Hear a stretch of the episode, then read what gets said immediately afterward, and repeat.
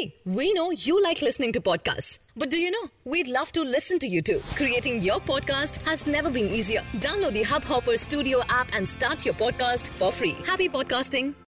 नमस्कार दोस्तों hub hopper में आपका स्वागत है हब हॉपर इंटरनेट पर कंटेंट के लिए सबसे बड़ी मोबाइल एप्लीकेशन है आज की देश और दुनिया की प्रमुख खबरें कुछ इस प्रकार हैं हरियाणा के पत्रकार रामचंद्र छत्रपति हत्याकांड में डेरा सच्चा सौदा प्रमुख गुरमीत राम रहीम को अदालत ने दोषी करार दिया है।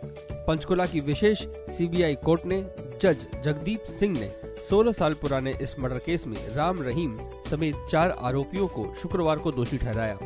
अदालत द्वारा दोषी करार दिए जाने के बाद अब राम रहीम और बाकी दोषियों को 17 जनवरी को सजा का ऐलान किया जाएगा। कुछ वक्त पहले बॉलीवुड डेलीगेशन दिल्ली में प्रधानमंत्री नरेंद्र मोदी से मिलने पहुँचे थे।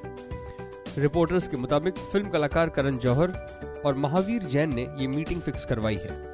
इस मीटिंग में बॉलीवुड के युवा चेहरों को खास तौर पर शामिल किया गया है। फ़िल्म इंडस्ट्री का यंग टैलेंट आज पीएम मोदी से मुलाकात करेगा। इस मीटिंग में नेशन बिल्डिंग में बॉलीवुड और यंग बॉलीवुड स्टार्स की अहमियत को लेकर के चर्चा की जाएगी। कांग्रेस अध्यक्ष राहुल गांधी दो दिवसीय संयुक्त अरब अमीरात यूएई के दौरे पर हैं। इसके तरह राहुल गांधी आज दुबई में रहेंगे और 12 तारीख को अबू धाबी पहुँचेंगे इस दौरान वे प्रवासी भारतीयों से मुलाकात करेंगे, साथ ही दुबई के स्टेडियम में एक जनसभा को भी संबोधित करेंगे और श्रमिक समुदाय से मुलाकात करेंगे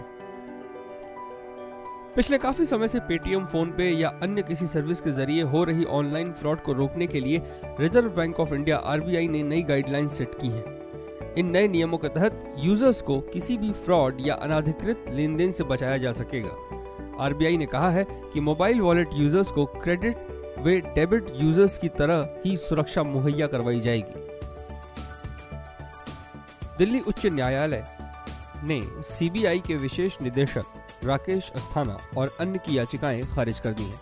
याचिका में इन लोगों ने रिश्वतखोरी के आरोपों में अपने खिलाफ दर्ज प्राथमिकी को रद्द करने की मांग की थी।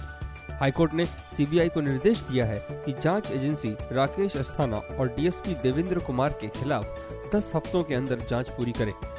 कोर्ट ने राकेश अस्थाना को अंतरिम राहत देने से भी इनकार कर दिया है। आज के लिए इतना ही। हमें आशा है कि आपको यह पॉडकास्ट पसंद आया होगा। आज के विषय पर अगर आपके कुछ विचार हैं तो हमें ज़रूर बताएँ।